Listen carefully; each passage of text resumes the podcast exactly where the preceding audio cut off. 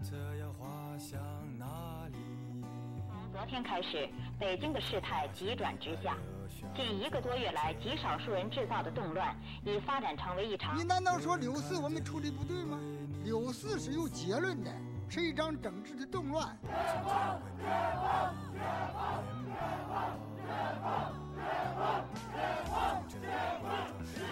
下台！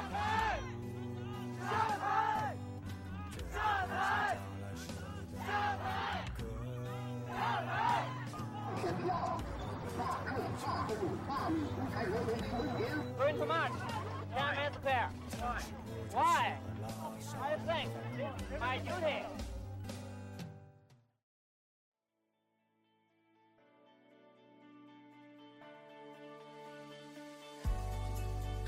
欢迎来到四零四档案馆，在这里，我们一起穿越中国数字高墙。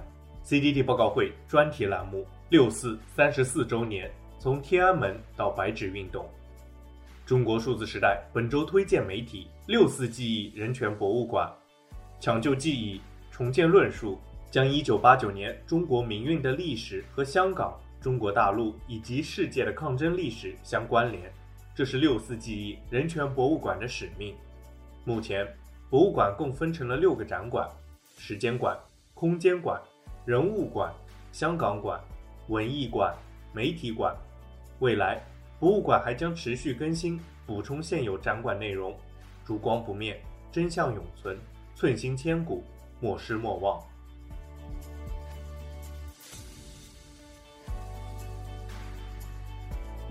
一九八九年六月四日。中共当局对于持续两个多月的全国民主示威活动进行了武力镇压，造成了震惊世界的天安门流血事件。而到今天为止，已经整整三十四周年了。在每年的今天，世界各地都有无数的人为此悼念，并借由六四讨论着中国民主、自由以及人权的未来。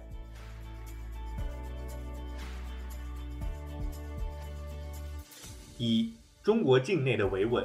在二零二二年中共二十大前夕，曾经发生了四通桥勇士抗议事件。然而，今年六四期间，不仅该桥增派人手进行看管防护，还将四通桥的路标牌子移除，甚至中国当局还将四通桥这一地名从高德地图、百度地图等中国地图应用程序上删除。像往年一样，今年六四前后，有多名中国维权人士被旅游。边城随想妻子贝女士前不久开通推特来为丈夫喊冤，然而该推特已经从五月三十日起就不再更新了。近日更是传出了失联的消息。此外，湖南维权人士陈思明、独立媒体人高瑜多位异议人士被旅游。成都秋雨教会信徒、贵州人权研究会个别成员被公安维稳监控。宣传部门也对于抖音等平台进行了提前警告。通知 KOL 及意见领袖、网红禁止发布涉及点蜡烛、香港维园和北京颐和园等可能令人联想起六四的内容。然而，在这种高压之下，也有人在抗争。六月三日，台湾乐团五月天在北京鸟巢国家体育场举行演唱会，在场外的玲珑塔上，一位女士挥舞着美国国旗的标语，并且抛洒抗议传单。传单的内容为《美国独立宣言》选段以及致同胞的一段话。我们应该忠于的是正确的价值观，而不是忠于哪一个政党。我们要尊重自己，自己把自己当人，把同胞当人，国际社会才会尊重我们。中国要拥抱世界，成为一个真正民主自由的地方，成为一个人人都想来的国家，而不是一个人人都想逃离的地方。随后，鸟巢、玲珑塔、五月天演唱会、独立宣言等词相继成为了中国社交媒体的敏感词。二，不能忘却的纪念，在今年六四当天，从纽约到东京，从悉尼到柏林，全球至少有三十七个国家举行了五十五场活动，对于这一事件进行纪念。当地时间六月三日，在纽约，有大批年轻人参与了六四游行纪念，他们手持着一幅九米高的巨型六四纪念海报，穿越了纽约曼哈顿的市区。五毛们一直在宣传一个说法，就是你们海外民运无用论。我们有些朋友把持不住，随波逐流，也丧失了信心，停止了参与民运的活动。我希望在这个敏感的日子里，大家能够想一想那些付出了生命或者其他代价的英雄们。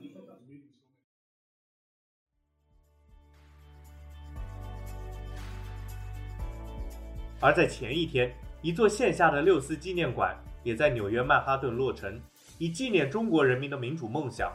在开幕式上，王丹致辞表示：“今天，当我们开始意识到习近平政权对于人类文明构成的威胁时，我们应该记得1989年。1989年的事件不仅对中国，也对整个世界产生了影响。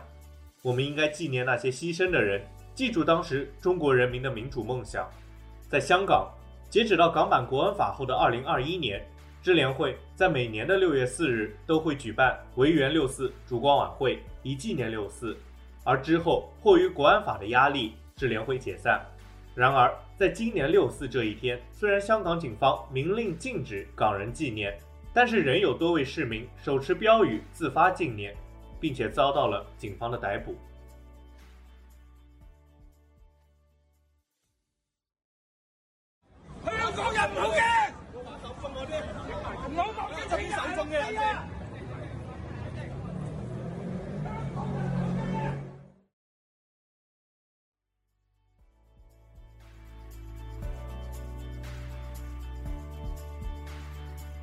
美国国务院也发布声明，明天我们纪念天安门广场大屠杀三十四周年。中华人民共和国政府在一九八九年六月四日派坦克进入天安门广场，残酷镇压和平的中国亲民主抗议人士以及旁观者。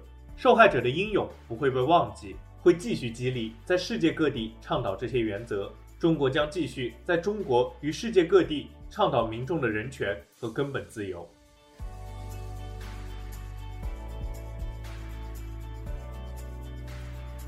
三、对于六四的反思和研究，德国哲学家尼采有一句名言：“凡是历史的，皆不可定义。”而英国历史学家卡尔也曾说过：“历史是现在和过去之间永无止境的问答交流。”对于六四，除了中国官方强加给我们的社会动乱这一说法外，每一个人都可以看到他们需要的东西，每一个人也都可以有着自己的解读。学生领袖周锋所在推特上发布了一段纪录片片段，内容是前不久因为推动公民运动而被判刑入狱的许志永博士关于六四的评论。许志永表示，八九六四决定了他的人生轨迹，虽然他那时只是高二的学生。六四之后，我我当时就过于乐观了，我觉得这个国家可能很快会改变。我就因为政治观点跟医院里，那时候我们家在医院住嘛，跟医院里其他的医生们的这个观点就发生了激烈的冲突，啊，那我我就毫不避讳表达我的观点，嗯，争取民主自由啊等等这些。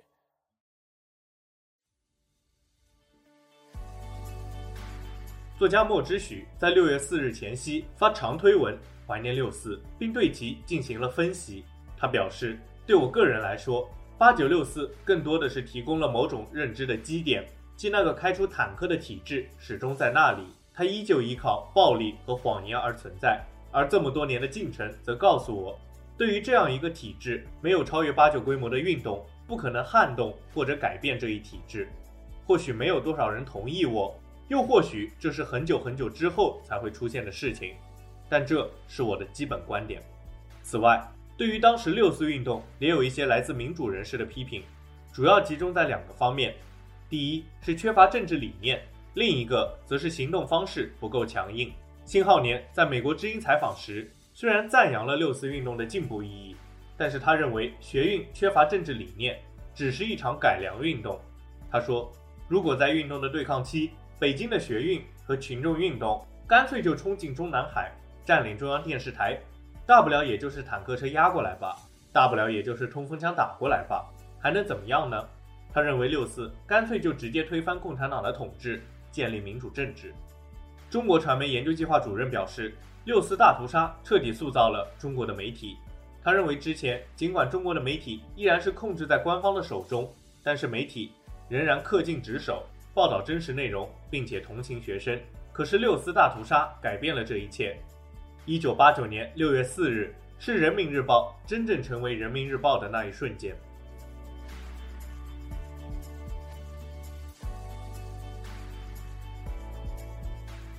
四，女权主义者和六四，六四运动也像一个思想宝库一样，不同的人在其中寻找着不同的有意义。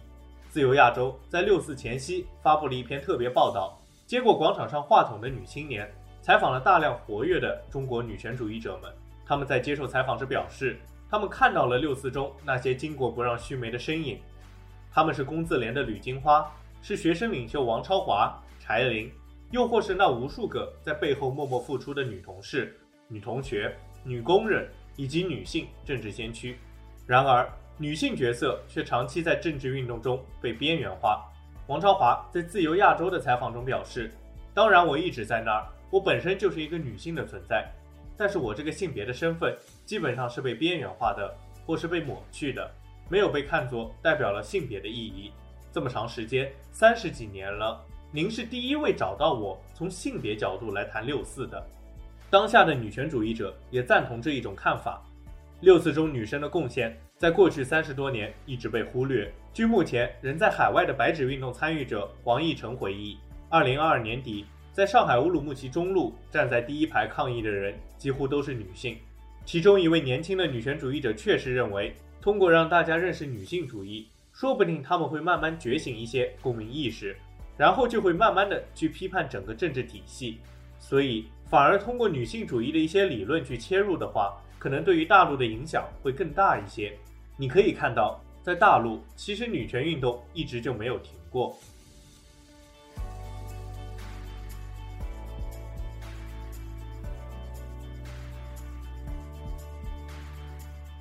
五，新一代青年抗争者和六四，对于六四。中国新一代的抗争者在继承，也在反思。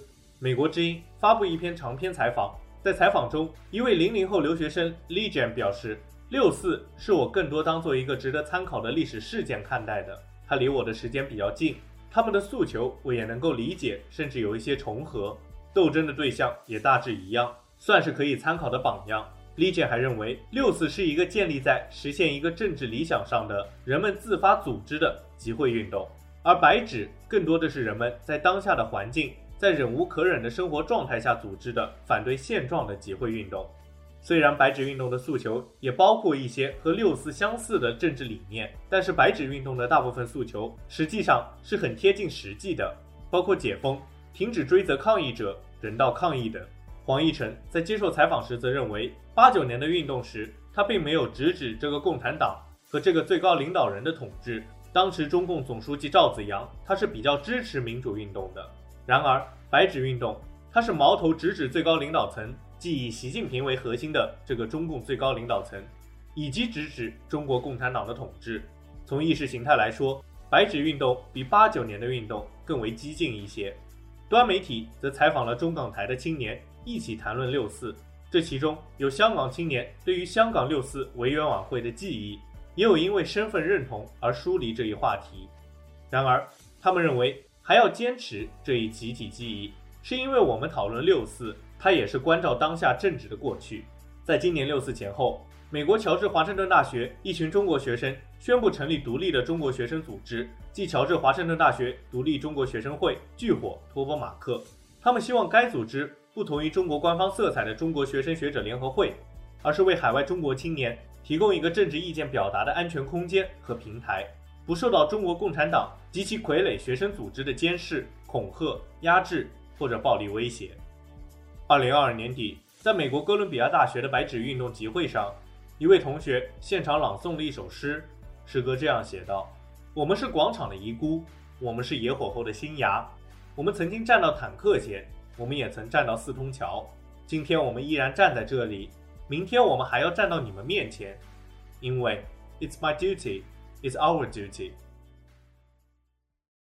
我们是广场上的遗孤，我们是野火后的新芽，我们沉入长江底，我们被埋在动车下，我们在贵州的大巴车上别有用心，我们在乌鲁木齐的大火里破坏稳定，我们是盛世中流浪的低端人口，我们是黑屋里呐喊的境外势力，我们是失去家园的站岗人，我们是失去自由的维吾尔人。